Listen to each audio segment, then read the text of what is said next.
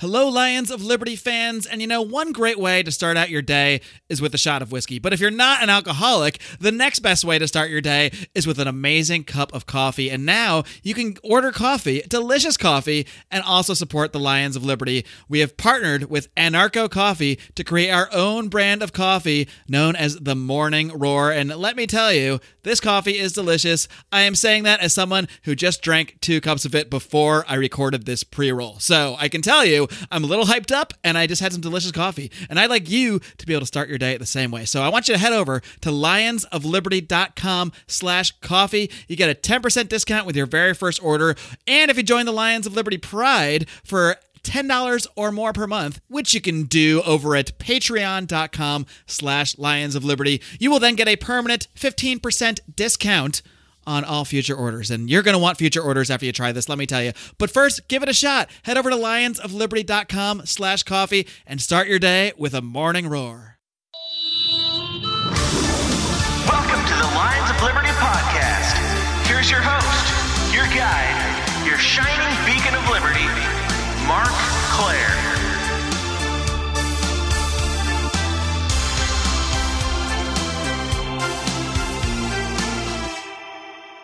friends, and what a week it has been. Uh, I must be clairvoyant because I really picked the best week of all time to host a show about abortion.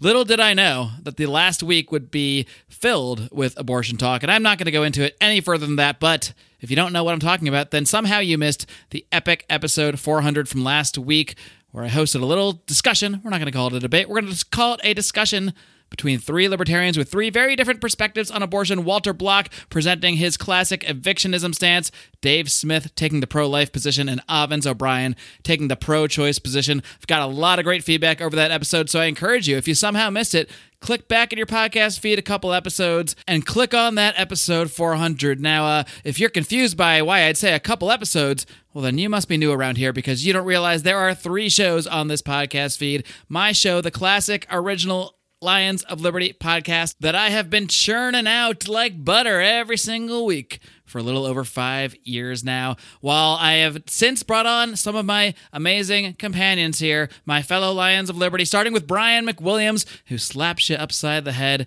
with liberty, comedy, mispronunciations, and everything good in between over on Electric Liberty Land every single Wednesday, while John Odermatt wraps things up on Fridays with his hard hitting, inspiring look at the broken criminal justice system on Felony Friday. What's great about all this is you get all three podcasts for the price of one, and that price is free. All you got to do is hit that subscribe button wherever you subscribe, whether it's Apple Podcast, Stitcher. You can get us on Spotify now. You can yell at your Alexa. You can say, Alexa, play me Lions of Liberty on TuneIn Radio or on Spotify. Either of those will work. So many ways to hear us. You can even get us on YouTube if you're one of those strange, strange people who just love to listen to podcasts on YouTube. I don't mean to knock you because you're out there and I appreciate your ears tuning in as well. This episode, I'm actually posting the video of. I don't always do that. I do usually have video on uh, for my guests, but uh, one of my guests is pretty big on YouTube, so I figured I'm no dummy. I get how SEO works, search engine optimization, so I decided to actually put the video up on YouTube for this one. So you can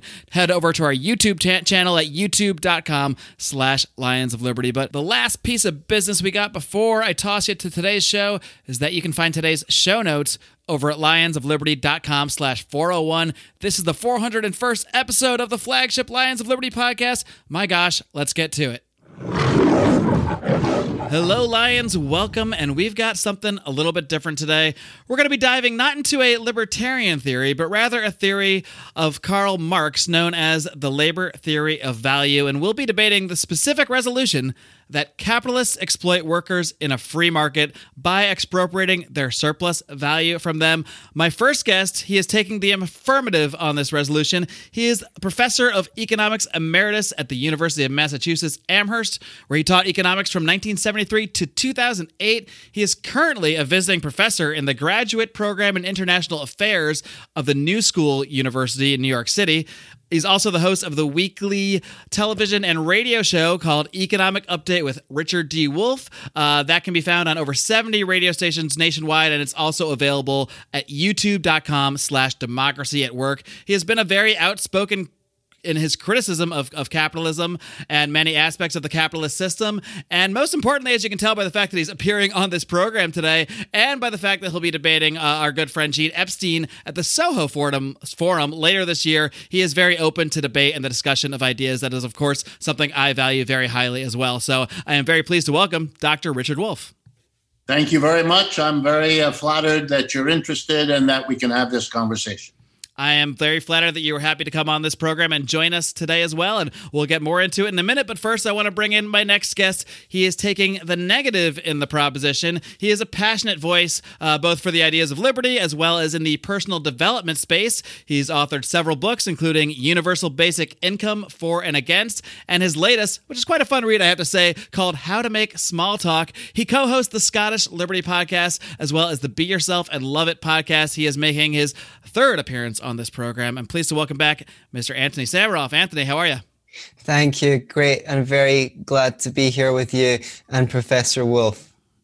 Excellent, excellent. And uh, you guys, I was going to say you guys have something in common. Uh, that part is a little bit up in the air right now, but you were both scheduled to appear at the Soho Forum later on this year. Mr. Uh, Dr. Wolff, I should say, is uh, still scheduled to appear with Gene Epstein. But Anthony, something happened with your debate. Your opponent, you were scheduled to do a debate with Andrew Yang over the subject of automation. Um, I don't know what happened there, but he seems to have backed out of the debate. You're still scheduled for it, so we're not exactly sure what's what's going to go on there. But uh, what what exactly? Happened there as far as you know? Well, we booked Andrew Yang in January and he seems to have got a lot more famous since then. So I don't so his people weren't sure that his touring his schedule would allow for it or perhaps he doesn't have much to gain from a debate with me, but he'd certainly have a lot to lose um, if me, a relatively unknown person, um, showed him up when he's about to appear for president. So the, it looks like that debate is going to be rescheduled for January, and someone else will be taking the other, uh, the opposing position. Um, it was a little bit of a disappointment because Gene had started selling t- tickets and what have you. But I'm sure we'll get a fantastic debate in the end, wherever that takes place. And if not at the Soho Forum in January, then certainly tonight on the Lions of Liberty podcast. there you go. One way or another, we're getting a good conversation out of this thing. All right. Well, gentlemen, I've got you both here. I'm very excited to get into this. Before we do, there's one thing I have to be sure of before we get started. Gentlemen, are you ready to roar? Um, yes, roar. Sorry, Richard. I think um, we'll snarl rather than roar. oh, I don't even think we'll need to do that. I think this is a this is a topic that should have been debated much more than it has been, and so we're in the in the nice position of inaugurating something that hopefully will continue uh, after we're done. Thank you. I agree. I think this uh, is a topic that hasn't got enough attention, and I'm very pleased to have you here because I know that you can give a very solid account of the the Marxist position, and no one will be accusing me of um, debating an easy opponent because you've been you've been at this um, Marxist economics for a long time. Yes, I have, and and whether or not that makes me good at it, I guess we'll see. You know. Time will tell. Now, Richard, before we get into uh, the meat of the debate, since it is your first time on the show, I did tee you up with a little bit of a bio there, but I was wondering if you could just give the audience out there a little more of your your personal story, maybe the, the elevator speech version of how you first became interested in, in economic ideas, and you know how you kind of came down this path where now you spend most of your time just sort of passionately advocating for you know for the things that you hold dear. Okay, very briefly. Um, when I was growing up, I uh, had either the good luck or the bad luck, depending on your perspective, to live in a suburb outside of New York City, a town called New Rochelle, about a half an hour outside of the city. My father, like so many in that town, worked in the big city and so commuted in and out every day uh, on the railroad. And uh, when he did that, he occasionally took me along uh, as his son. I was the first of uh, two children that he had. And the railroad that leaves New, New Rochelle and goes to New York City passes through a section of Manhattan called Harlem. And in Harlem at that time, it was a 100% uh, African American uh, community. And you could see from the train cars that the people there were poor, that the streets were not very clean, uh, the poverty was obvious. And as a young child, I asked my father, what was that about? Because it wasn't like New Rochelle, which is a not an upscale, but a comfortable suburb and, and very white. And he explained to me uh, that there are two Americas uh, one that lives in one way that we're used to in New Rochelle, and another one that lives in other ways, one of which is exemplified by Harlem. And if I had to guess where my initial interest came, it came there. It came in the form of wanting to understand why that was. Why are things organized that way? Why did that story then lead to other stories of other similar dichotomies? And I got the idea of, of doing that. Um, and it stayed with me. And when I went to college, the first thing I, I wanted to do was to study economics. My parents were against it. They thought it was better for me to become a scientist. So I studied biochemistry until I couldn't stand it anymore uh, and switched over. And I took a course in economics. I wanted to understand basically the same question Adam Smith did. You know, why are some nations rich and other nations poor? What, what explains the wealth or not wealth of nations? Instead, my teacher um, at Harvard University, which is where I went to school, uh, threw an awful lot of graphs up on the board and a lot of equations. Um, I had studied mathematics, so the, the math was never a problem. But the relationship between this simple minded math and the big questions I was interested was not only not evident, it was absent and I asked questions, and I was told uh, that's not what economics is about. I took that seriously, and I went over and studied history instead. At the end of my college years, it was clear to me that to understand history, I had to learn that economics that I had not studied because it's so important to understand what happens in history. So I decided to go to graduate school in economics rather than stay with history. And so I completed an education in economics most of which was devoted, uh, I understood this later, not so much to an analysis of capitalism as it was to a celebration of it. My teachers thought it was the greatest thing since white bread had been sliced and explained to me over and over again how wonderful it was and why we should all join in the cheerleading that they were uh, specialists at. I kept asking questions about inequality and uh, unequal development and all those kinds of questions. And basically, it's not so much that I got bad answers, I didn't get any answers. It, it, it wasn't what they were interested in. They didn't understand economics that way. And so I became frustrated and began to look is there something other that I can study in the way of economics? And so I began looking for other voices. I found them, and eventually I found my way to Marxism, uh, particularly to the work of Karl Marx. Found it wonderfully attentive to the very things I was interested in. Uh, by the way, it was through Marx that I ended up reading Adam Smith and David Ricardo and people like that, because I assume many of you know Marx was deeply respectful and appreciative of what he got from those people, as I have always been. Uh, they were also important teachers of mine, but I ended up being a critic of capitalism and inviting my professors all the way through, you know, persuade me otherwise. I, am I'm, I'm open to it. I have no precondition here. They made an honest effort. Some of them were good at it, some of them weren't. But the bottom line is they didn't persuade me, and I became a critic, and I've stayed a critic, uh, if anything, more so now than I was uh, back then because the intervening years have made me feel even more strongly that this is a system that the human race can do better than. So that's my position. All right, well, you might have had some professors give a go at it, but you have not encountered Anthony Sammeroff yet. So, so we'll see. Absolutely correct. That's correct. we will see what kind of dents we can make. And and Anthony, you know, as much as I'd love to hear your story, fans of the show have heard it before. So I'm just going to link uh, to your first appearance on this podcast. I'll link to both your appearances in the show notes today if they want to do it more of a deep dive on how Anthony Sammeroff became a libertarian. But I think it's time now to move on to the meat of the debate. Again, the resolution is that capitalists exploit workers in a free market by expropriating their surplus value from them.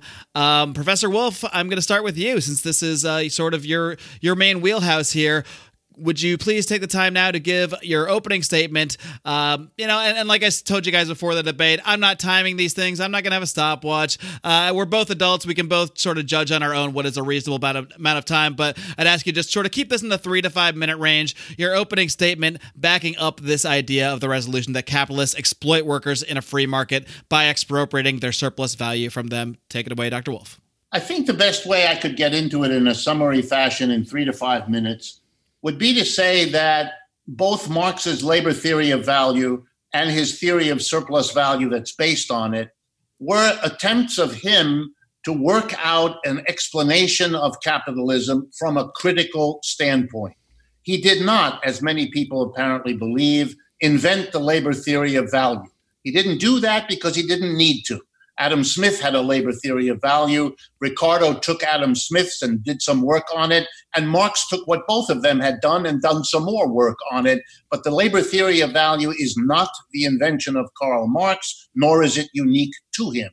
But he did make use of it, thanking both Smith and Ricardo for having made it available to him in order to in, understand what it was about the capitalist system that, in his mind, prevented it as an economic system from realizing the objectives and the goals that had led early capitalists to promise that the revolution against feudalism, whether it took place in France of 1789 or the United States in 1774 or elsewhere, which had made such glorious promises of bringing liberty, equality, fraternity, democracy, why the capitalist system, which sincerely thought it could and would do that, failed to do that. By the time Marx comes along, roughly 50 years after all of that, uh, he looks around and capitalism is everywhere, but liberty, equality, fraternity, and democracy, not at all. And so he set himself the goal of understanding what it was about capitalism as a system that could explain why the promises it made that brought many people to support the revolution into capitalism had not been realized. And the, the theory of surplus value is his answer. And it goes roughly like this. And rather than recapitulate his language, let me use a modern uh, formulation and then stop. Okay? It goes like this Imagine a worker coming to an employer and sitting down and going over with that employer the conditions of a job that this worker would like to have. And they go over what work you'll do and what time you have to come in the morning and where you'll sit and what tools you'll use, etc. And then they get to that very important question how much am I going to get paid? And let's make it simple the employer and the employee agree on $20 per hour.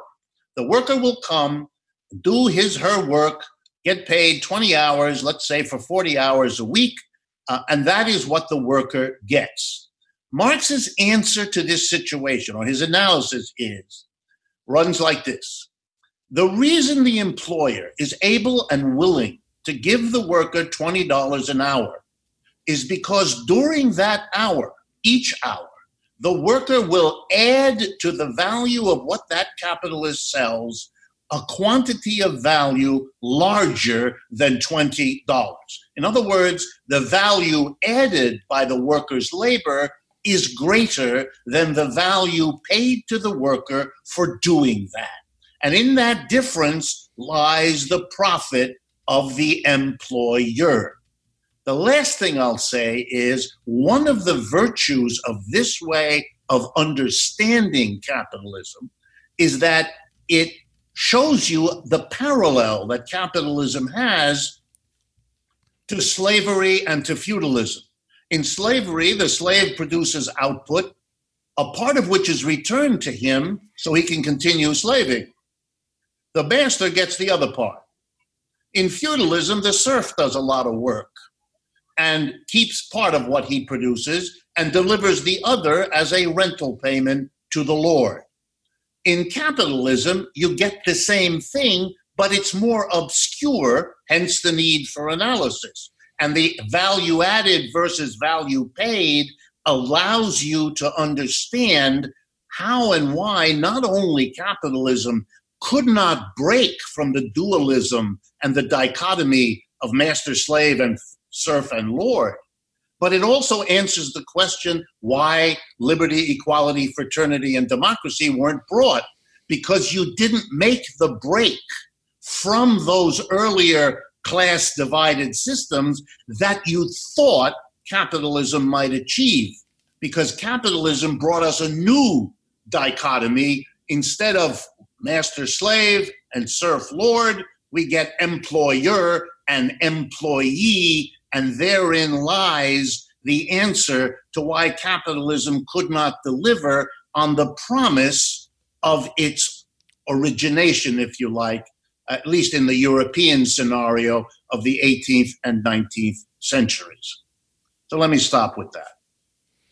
All right, Dr. Wolff, thank you very much. Anthony, feel free to give your opening statement slash rebuttal to Dr. Wolff's statement, however you'd like to take to frame it. Take it away. Thank you.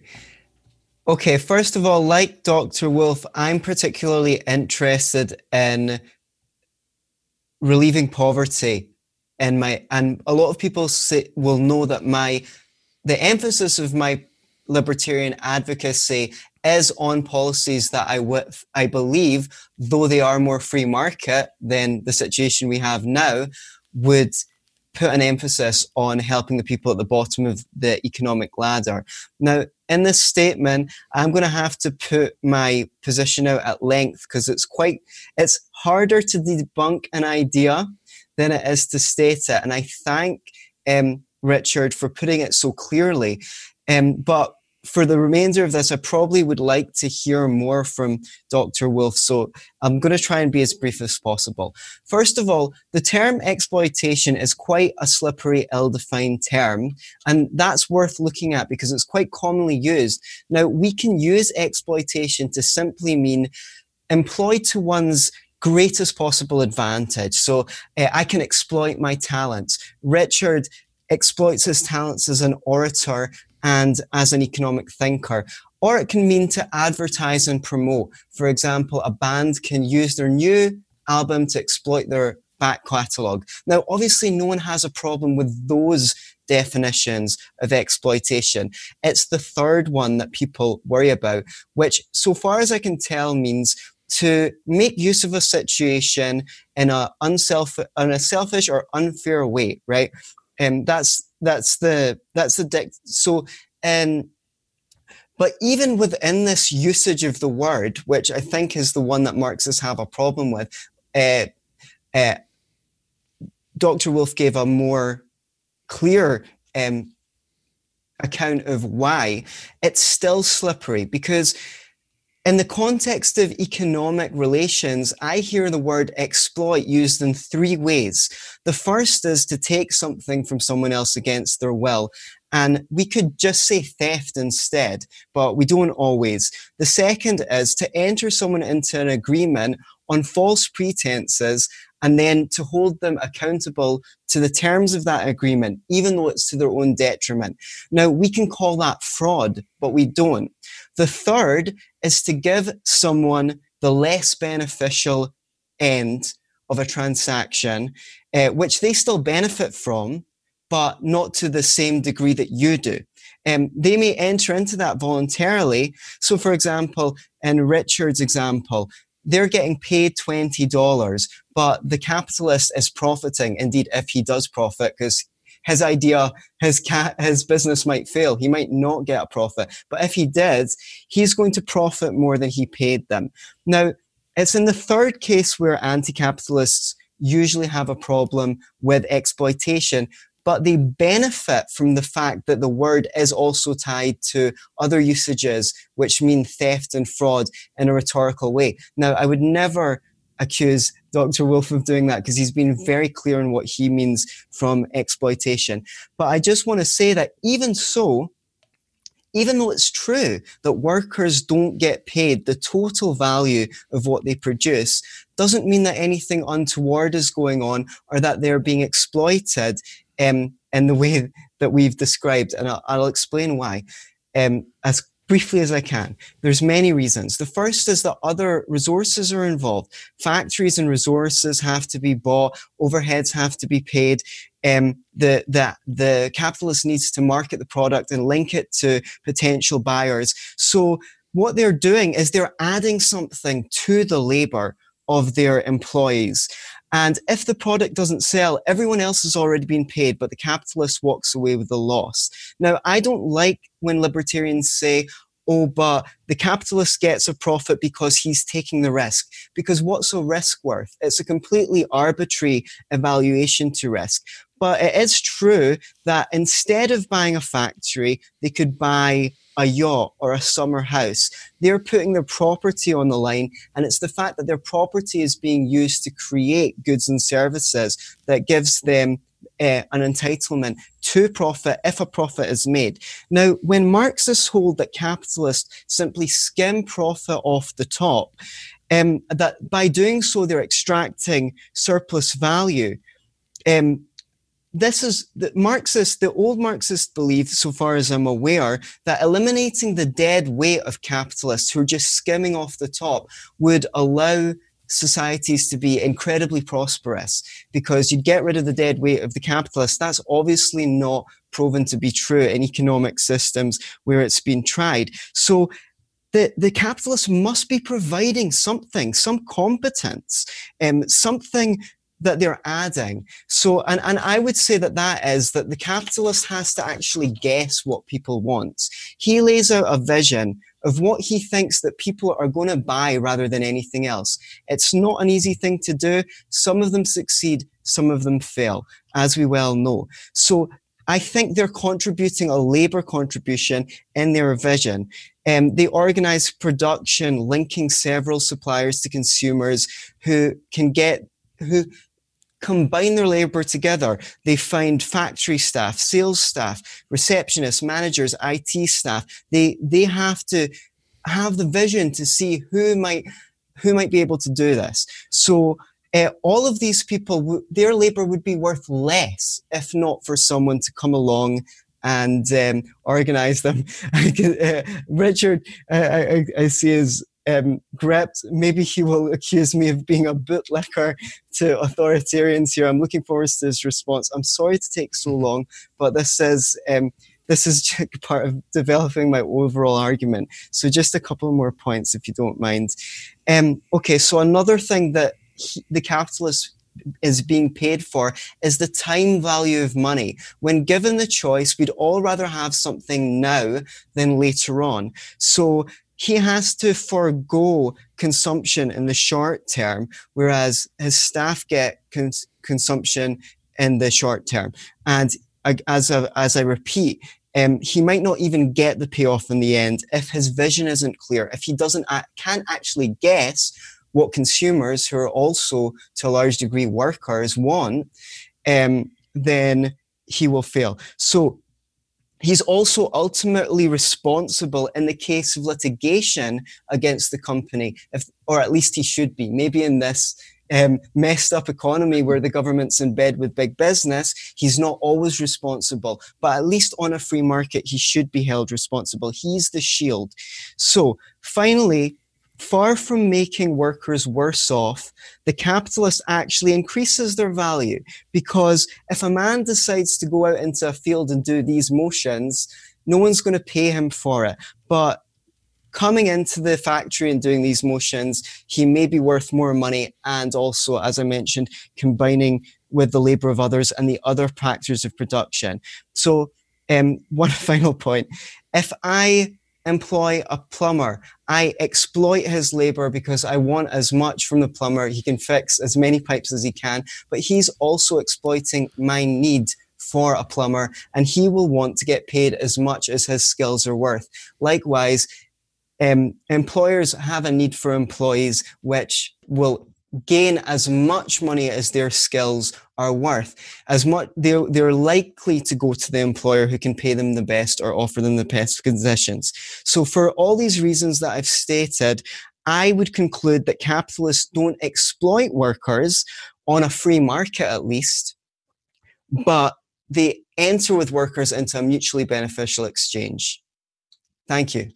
Hey, friends, I got to take a quick pause here to tell you about another great libertarian podcast out there. It's called Free Man Beyond the Wall, hosted by the artist formerly known as Mance Rayder, now known simply by his real name of Pete Raymond. And I gotta tell you, Pete is a machine. This guy brings you a new episode of his own every single Monday, Wednesday, and Friday, and he has done some absolutely fantastic in depth interviews. He's had on everybody from Ron Paul to Thaddeus Russell to Phil Labonte, the lead singer of All That Remains. A very diverse group of guests, not always libertarians. He also did a great show with a Washington, D.C insider lobbyist revealing a lot of the dirt that goes on behind the scenes in DC. He has done so many interviews that I have just said, darn, I wish I did this one myself. So I really do want to highly recommend checking out Freeman Beyond the Wall. You can find it over at freemanbeyondthewall.com as well as iTunes, Stitcher, and all those fancy podcatchers out there. Dr. Wolff, there's a lot of different kind of points that uh, Anthony went through there. So um, you can take it any direction you want. I think it might be a good idea to sort of start by honing in on the term exploitation because, as Anthony pointed out there, there are sort of several ways that you can use that word, some of which a lot of us wouldn't object to it when we actually break down the act, and others we might. So do you care to sort of dive into that a little bit deeper? Sure, let's do that. The word exploitation, Anthony's absolutely right, is used in a variety of ways and has been for a long time. Uh, but from the Marxian theory, if that's what people are interested in talking about, then there's one definition, and it is really crystal clear. It's contained in the early chapters of Volume One of Capital. Marx lays it out, and it is what I summarized before. It is very simple. It's the difference between, and you can uh, make it arithmetic if you like. Marx gives arithmetic examples. It's a difference between the value added by a worker's labor and the value paid to that worker in the wage or salary he or she gets. If the value added is larger than what is paid, then then exploitation exists. That's a definition. You don't have to agree with it, of course, but it's the definition that Marx uses and uses systematically. And so, for him, for example, whether the market is free or unfree, whatever exactly that means, uh, or whether there's no market at all, whether other systems of distributing resources and products are in play, that's a separate question from whether or not more value has been added in the production process by workers than they are paid for producing. And on that basis, exploitation either exists uh, or it doesn't exist, number one. Number two, uh, let me borrow Anthony's uh, comment about slippery or, or slippery definitions. Um, the, the capitalist wants us to believe, uh, and Anthony's quite right, this is an old story, that they really add something very important and essential, that they are not to be understood as ripping off the worker through exploitation, but are rather to be understood as providing a vital service of some sort. Uh, this is interesting. Uh, masters thought that they were contributing something really important to slavery. They would they resisted the notion that they were ripping off the slaves. They preferred to think of it that the slaves were, you know, kind of like children, and they needed a parent. And the master was in loco parentis, uh, taking care of these only half human beings who couldn't kind of manage all of this on their own and would have been lost were it not for the master who understood the complexities of the larger system. Uh, it took a long period of revolutions to disabuse the world of the notion that the master was actually doing a service to the slave rather than the other way around. I won't bore you by repeating the same story for feudalism, but it would be easy to do. For me, to hear about the capitalist performing some vital function reminds me of the master and the lord in feudalism. I don't think it's true. I don't, I don't find it to be the case. And let me give you a concrete example.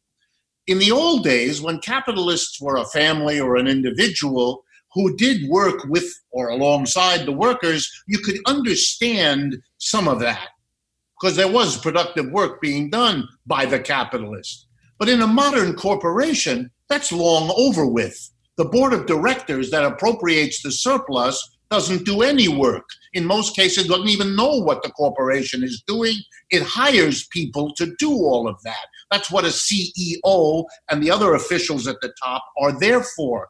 They, the board, which gathers into its hands the net revenue, or if you like, the surplus value, is precisely there to do nothing else, right? namely to literally sit there by the way, big corporations have tens or hundreds of thousands of, of, employees. The board of directors is usually 15 to 20 individuals who gather the surplus, which is theirs legally as well as organizationally and structurally, and they then decide what to do with it in whatever way they like. They typically get together four or five times a year for a relatively short amount of time. They are not paid a salary, they are paid a director's fee their job is to become what Marxist theory foresaw the pure capitalist who appropriates uh, the surplus of other people. Last thing, Anthony, and I mean, there were other things Anthony said I would like to respond to, but I don't want to take more time than is reasonable. He, he referred in passing to something about workers taking over uh, without a capitalist or not needing a capitalist and he mentioned, I believe his word was, that has been tried uh, elsewhere and it hasn't worked out. Uh, I don't, I don't understand exactly what that means, but I think I'm pretty sure I don't agree with it.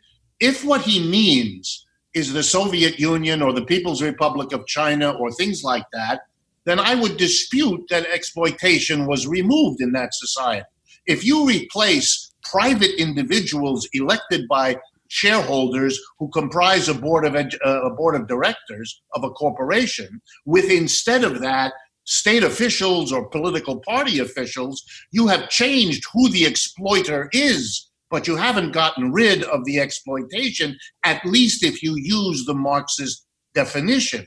If you want to see an example of where capitalists have been done without then the place to look at is worker co-ops it's to go to Mondragon in Spain or to uh, Emilia Romagna in Italy, where you can see uh, an active organized production system in which the workers who produce the value are simultaneously part of a cooperative that appropriates their own surplus. And in that situation, they have worked. Mondragon was a cooperative of six workers and a Catholic priest uh, in 1956 in a little city in northern Spain. It is today the seventh largest corporation in Spain. Uh, it is an extraordinary story of success that would make most capitalist enterprises green with envy. And Emilia Romagna is a province of Italy in which 40% of the economy is organized as worker co ops who pride themselves on having done away with capitalists as an alternative body within their framework. So if you're going to judge the few empirical examples that we actually have to look at this, you have to be fair enough to look where it actually has been done and not to look where the, in the name of Marxism, something quite different was was arranged, with had its strengths and weaknesses too, but is really not relevant to the question of trying to organize a system where the redundancy of the capitalist is put into practice. I think libertarians can somewhat relate um, to this idea that you, you, hear something's been tried and people point to an example that you will then say, well, that, that's not what I mean at all. Uh, for you, it might be the Soviet Union or the People's Republic of China. For libertarians, it might be Somalia. But I think we can all relate to the idea of being told that this is the this is what you want when it's not really what we want. So, do you want to start there, Anthony? Just addressing since that was a comment that you had made that this has been tried before. Do you want to just kind of delve into that a little bit? Yeah, I, I did mean, I'd specifically meant that more wealth would be created if we chucked out the capitalists, and I did mean in places like the Soviet Union or Cuba. I don't want to equivocate if that's not what you meant. Um, I think that you know libertarians can relate more than that because we hear, well, capitalism has been tried not just in Somalia, here in our nations, but it's not the kind of capitalism that we would like to see. We want probably like um, uh, Dr. Wolff, at least the government out of bed with big business. I think we can all agree on that. Absolutely, we can. I'm excited by a lot of what uh, Richard has said because there's so many things. We're really getting into the issue here. So I think that cooperatives are completely congruent with the free market. There's nothing in a free market that bans cooperatives. The fact that they haven't been adopted more widely may be product of our education system, which is very authoritarian and uh, structured like a pyramid. I'd say after 11 to 13 years of being bossed around in school, most people are, and doing very individual work, most people aren't quite ready to go out into the world and uh, start a workplace that's cooperative. Maybe either they're used to taking orders, so they take a job as a worker, or they want to be the one giving orders, so they take a job as as a boss. I don't know if in a if on a free market, perhaps more cooperatives would exist. However, there's many. I I would say that if it was so easy for workers to organize workplaces, I don't see why they're not going to the banks on masses as groups and purchasing their workplaces, getting rid of the capitalists who are just skimming 8 to 12% in profits off the top and making a fortune because they've, they've cut the debt weight. Um, I think that um, you're really underestimating what goes into uh, selling a successful product because if it was that easy more people would do it you have to you you do need some i i, agree that there are um that there that there are complexities. I disagree with you that there aren't complexities. I think it is a skill. Um, we might have reached an impasse on that point, but I, I want to pick up on two more points you made. One is the idea of the board of directors only extracting surplus value because they're not working in the company. They've just put up the capital. Now, that itself is meant to serve as a vetting process for ideas. Those people are putting their money on the line and people are coming to them, their angel investors and saying, I've got this idea for a business. I've got that idea for a business.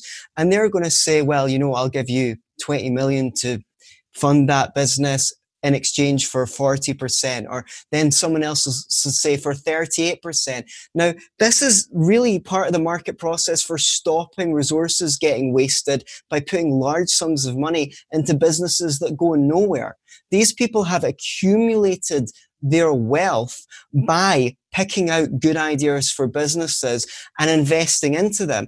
Now, the Marxian fallacy, in my view, and this is obviously articulated by the Austrian economist whom I'm a fan of, is that you don't have to own the means of production to benefit from the means of production. When these investors invest in machines and factories that are innovative and push the price of goods and services down, all those workers who can get those goods and services for cheaper benefit too, even though they don't own the means of production. So that means that's why the, the work week has fallen from 62 hours to 37 hours, because we can make so much more stuff because we've got all the technology there.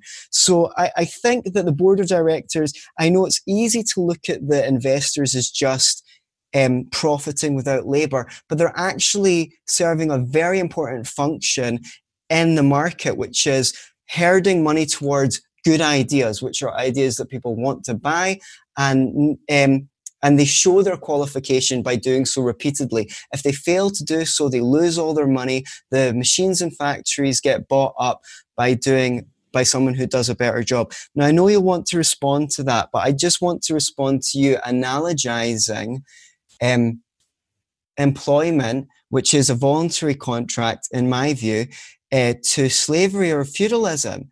Um, you know, because I actually I want to know why you think that giving someone a job which they can voluntarily take, they can they can look around for what is the best given their skills, and if they get more skills, they can probably get a better job, right?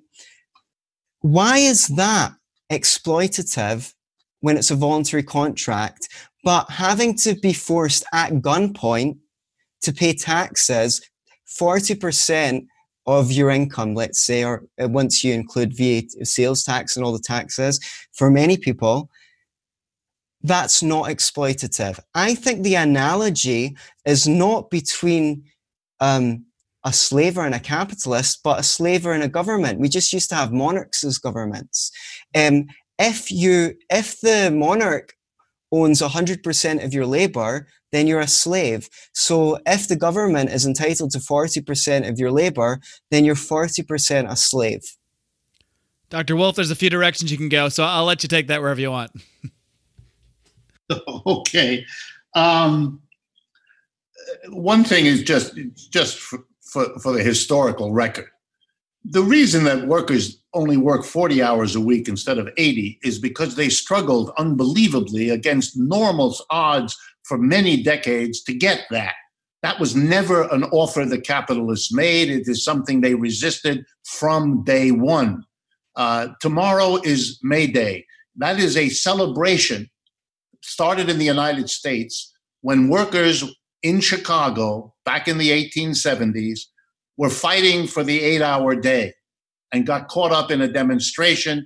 Some police people got killed, some anarchists were arrested and executed, and it became a national holiday. But it's part of a long struggle that really is not about the mechanisms of capitalism, which have everywhere fought shortening the workday, ruthlessly. The history of England is the history of the 12 hours struggle and the 10 hours struggle and the eight. I mean, it, it, it's relentless, and it was always the capitalists on the wrong side of that struggle having to be defeated to get it down uh, to that. And here in the United States, we now have a struggle over what's called compulsory overtime, which is in effect another way of strengthening, uh, lengthening the working day. And Marx, by the way, had a wonderful chapter early in volume one of Capital about the struggle over the length of the working day, where he where he works all of that out.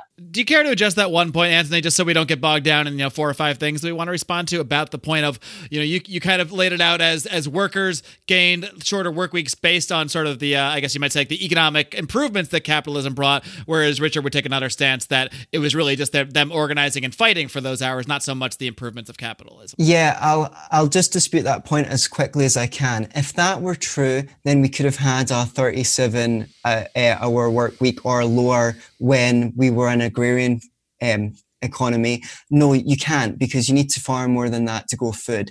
Similarly, without the technology, you could vote, you could protest all you want for a 35 hour work week in 1800. But without the machines to create that much wealth, there's no way you could have got it. A forklift allows one person to do the labor that maybe 40 people would have taken to do without the forklift. So it's only with that machinery in place that we can then go out and protest and things like that and get the work week gradually shortened. I think when we actually look at history, what we find is most of the things like um, most of the mo- most children weren't working by the time we got laws to ban child labor. Only a small percentage were. Most the um, deaths at work had fallen uh, to a large degree before we got OSHA, and the work week had already begun to fall, um, just because of just because people then have a choice how they want to spend their time. Now, the, I just think that the government is just slightly behind and slightly behind, and then can mandate those improvements once the economy is wealthy enough to allow for those movements. But people couldn't go out to Bangladesh now and campaign for a four day work week because they just don't have the productive capacity and uh, when they tried to ban child labor, for example, in Bangladesh, sadly, tons of children went into prostitution and um, theft or starvation because at, at their stage, unfortunately, their families couldn't make enough money without all hands on deck. All hands on deck were on deck when we were an agrarian society. I'm glad that we've got to the point where we do work 37 hours a week rather than uh, 62. Anthony, I want to stay. I want to stay friends with you, so I'm gonna. Yeah. I'm gonna be as yeah. polite as I know how. Okay. Please do. This, Please do. I find this extraordinary kind of reasoning really extraordinary, and it doesn't. It doesn't work with the way capitalism works. And let me e- explain it to you in the hopes that you, you get the idea. Okay, please, please. For a capitalist, it's always best to take a new invention, one that, say, makes workers twice as productive as they were before. Let's take a simple example. A factory work 100 workers producing output. We have a new technology that allows workers to be twice as productive as they were before. What does the capitalist do? He fires half of the workers and buys the machine because with half the workers, he can produce just as much as he did before, sell it at the same price, get the same revenue, but his profit will go up because half of the revenue that he used to need to pay the workers, he doesn't need because he fired half of them. So that's what he does. For the workers, if they ran the factory, they would never do that. Why? Because for them, there's another solution that would lead to the same revenue and the same product.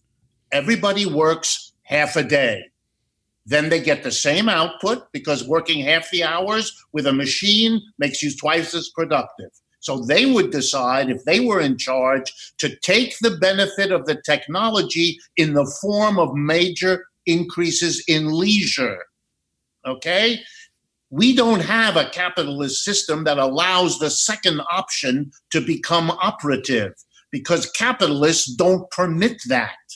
And therefore, to have less work the workers have to fight for it because there is no incentive in capitalism for the capitalist to ever give it to them, which is why they've always fought against it and never acted in the way you just described, as though they were the beneficiaries of doing uh, uh, of doing such a thing.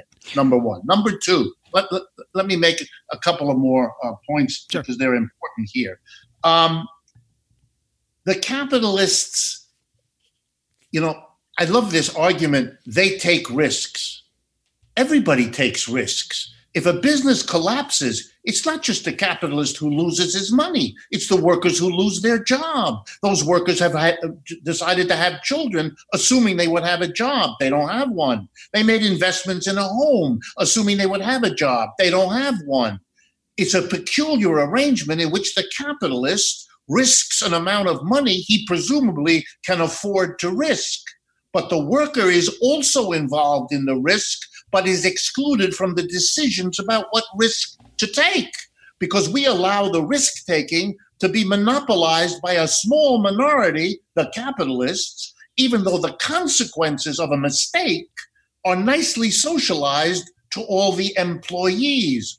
If we were to have any remote notion of justice, we would never allow that. If all the people suffer the results of a bad risk, then all of them have to participate in making the decision that is risky. We don't have that in capitalism, which is why it is so fundamentally contradictory to democracy. Anthony, I'll let you take that wherever you want. Okay, well, there's a lot there. So, um, okay, let's go with the automation thing. Yes, it's true that the capitalist will like to automate away workers, but that's only looking at one side of the equation. The, the, the automation will bring down the price of goods and services and has throughout history. That's why you can get a flat screen TV for $87 rather than $1,000.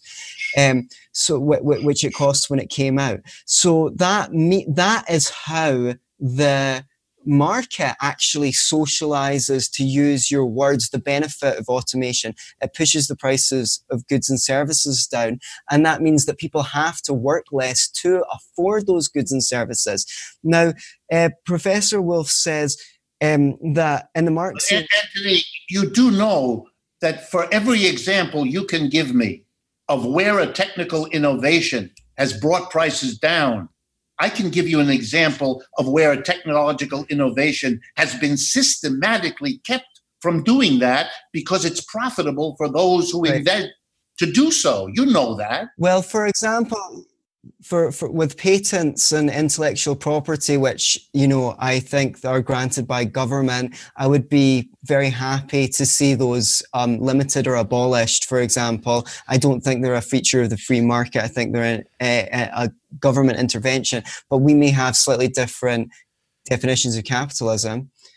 No, it's fine. I agree with you. But I mean, it has been the normal, regular performance of capitalism to give Right. precisely those protections to capitalists, which have meant the inventions haven't had the effect you just mentioned. Right. Okay. Well, yes, but that is in a heavily um, statist system, and we can't both define capitalism and as the free market and at the same time as interventions into the free market by the state.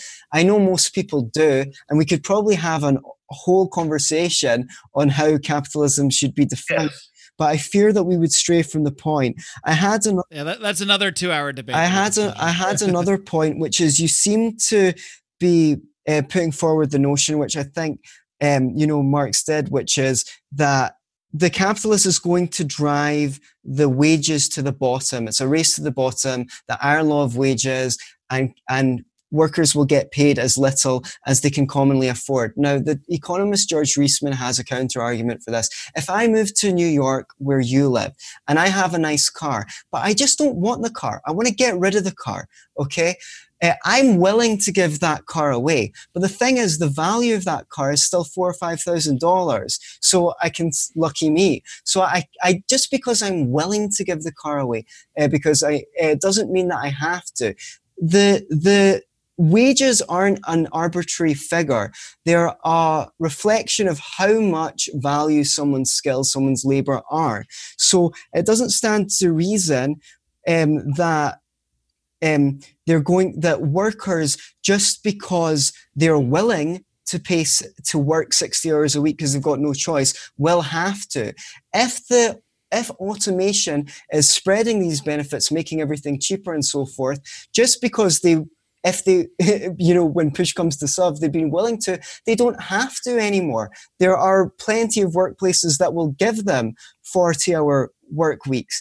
Um, so that is how I see the growth in wealth in society translating to workers getting more rights, better conditions. Yes, they might, the government might mandate them based on protests, but only once uh, capitalism has created enough wealth to the to allow the government to make those mandates. If, if I if I could just respond, and I know we're running out of time, but Go ahead. respond just with a little piece of empirical example uh, on this. Since the 1970s in the United States, the productivity of our workers has gone up somewhere around one and a half to two and a half percent per year, pretty much for 40, 50 years. Meanwhile, the real wage, that is the amount of money wage adjusted for the prices a worker has to pay, that's what real wage means, has basically been flat. The, the real wage of an American worker today is roughly what it was in the late 1970s. So, for the last 40 years, the rising productivity has translated into nothing in the terms of an increase in the wage of the worker. And the reason for that has been that capitalists have found a way, which they are always looking for, to avoid having to share any of the increase in productivity with the working class. And the way that was accomplished was by moving a large part of production out of the United States to China and India and Brazil and places like that, as well as to make the adjustments that I talked about before in terms of technology and firing people and bringing in immigrants and all the rest of that wonderful collection of activities that capitalism uh, gives us. But here's a concrete example in this country, which is shaping our politics today in ways that ought to frighten everybody.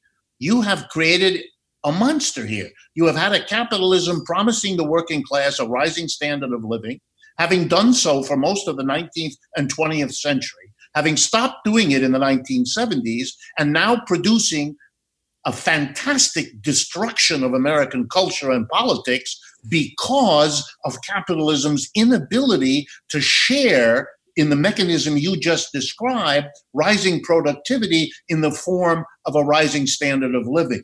The only way the American working class hasn't had the collapse of the standard of living on a scale even greater than what you've suffered in England, uh, in Britain since the, the, the 2008 uh, crash, is because Americans have become pioneers in a new way. Instead of going across the prairie in a, in a wagon, they've borrowed more money than any working class on earth had ever done before, which is not a solution that anyone ought to celebrate and which is now causing even more troubles for American capitalism than it already had. That's a point that Anthony may actually agree with you on. Uh, uh, Rich, Dr. Wolff, I just want to how, how hard is your out time? Because I do want to make sure you guys are able to get well, look, a good you know, closing statement in. I have to go because I have another interview that I've, I've okay. committed to do.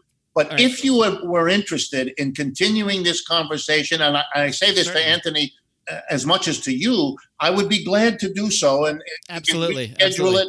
Uh, I think it would be. I hope it would be of interest to your your audience. Uh, but I, for one, I'm, I'm more than willing to do it. Great. So why don't we let you just give a brief closing statement right now, and then I'll let Anthony kind of give his. And if you need to get off sort of in the middle of it, you know, we'll do that. But I'm definitely open to uh, continuing this. I think in many ways we just sort of scratched the surface, and there's a lot, definitely a lot more we could dig into. Yeah. Here. What I like about this, and let me end with it in a positive note. I think Anthony at one point said something interesting, which is that there was he can see areas of agreement or, or between us, between him and me. I think so too. And I think that it has always struck me that the association of libertarians so often with the extreme right wing when it comes to capitalism is is not necessary. I, I don't think it's built into the logic. And I think there are many of us on the left who are more than willing to talk about meeting each other halfway. Uh, we won't agree on everything, of course not, but we can both live with that. And there ought to be a more balanced discussion between libertarians and those of us on the left than there has been.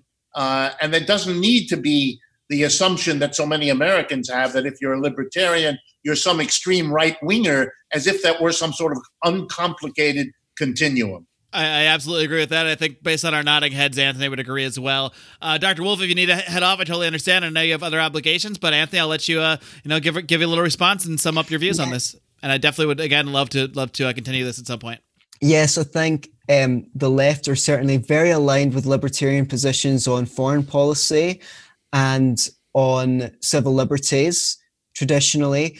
Um, we both agree that the government shouldn't be giving massive handouts to big business or bailing out banks or giving special advantages to corpor- to corporations. So I think there is some common ground there. I found the conversation thrilling. I would love to pick up the threads, including your last thread, uh, I urge people, I, I, I would probably put down wage stagnation to different factors than you, things like the Federal Reserve in your country, the Bank of England here, printing shed loads of money in that period, which uh, devalues the currency. But I see that as a state action uh, because they're mandated to do that by the state. I don't see that as part of the natural function of the market. And so that might be something that we can talk about. You know, when we use the term capitalism, do we mean what we have now, which, you know, we often do?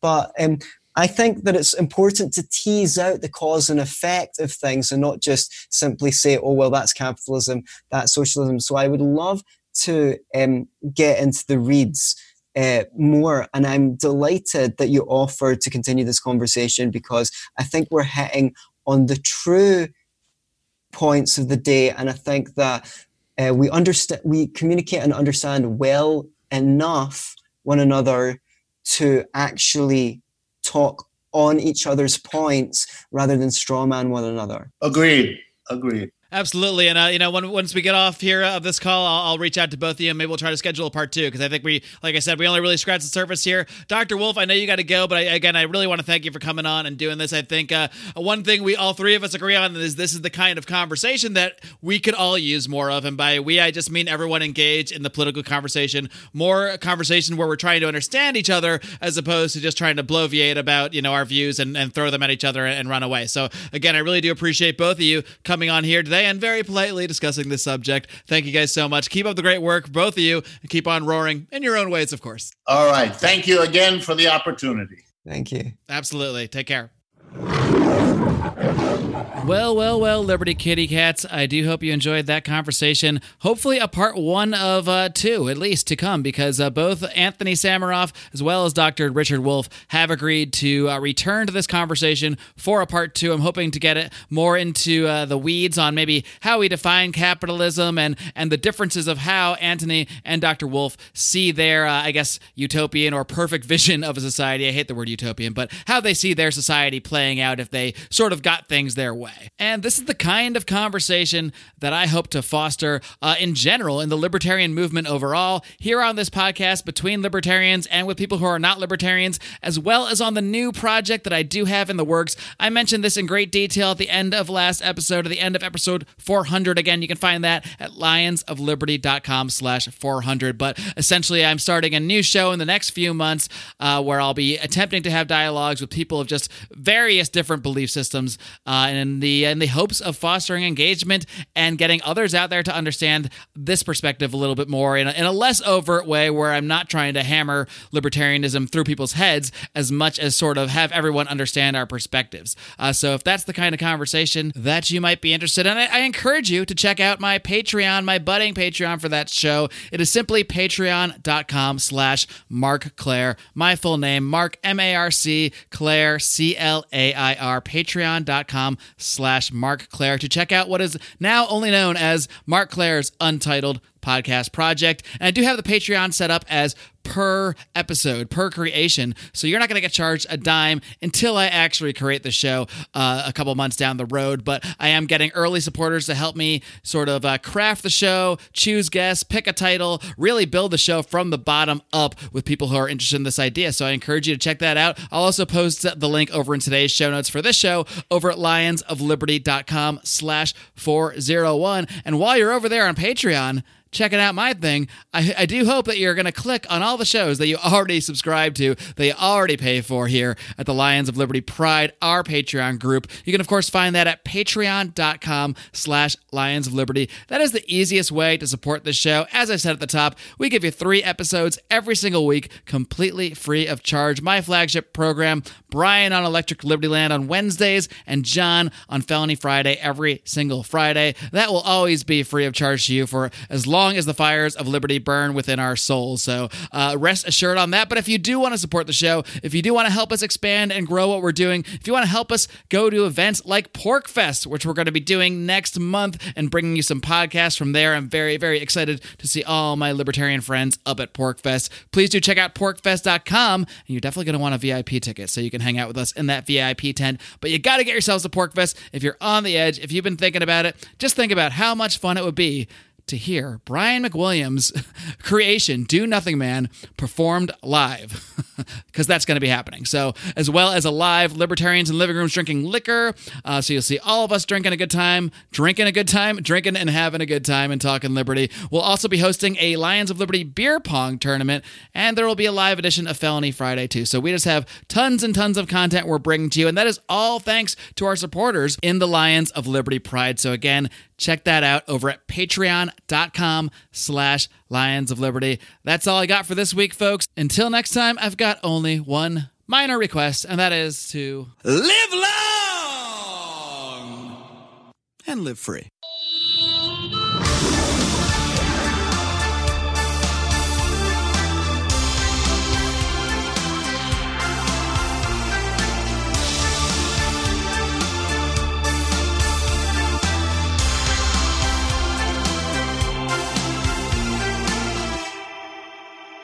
Are you tired of banging your head against the proverbial wall of politics and getting nowhere toward actually making your life more free? Are you tired of interview podcasts that have the same guests as every other libertarian interview podcast out there? Are you tired of hearing the same news stories that you can hear on the mainstream media?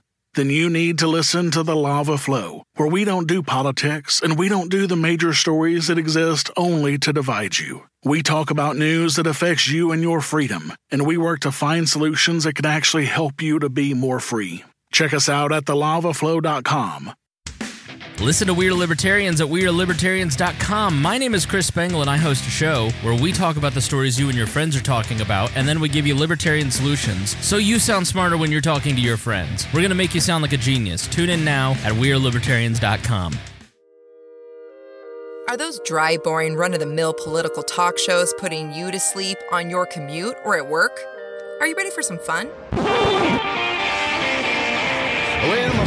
Further. Blast Off with Johnny Rocket is a Seattle based podcast expressing viewpoints of free markets, voluntary exchange, badass music, wicked banner, and of course, drinking. The Blast Off doesn't shy from the truth, but always brings the party. Let's rock and roll, Raylene. Bring it on, Johnny. You can check us out at thelaunchpadmedia.com forward slash blast off. Again, that's the launchpadmedia.com forward slash blast off.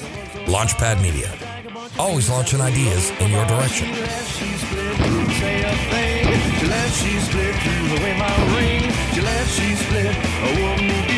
And now I'm crying over you.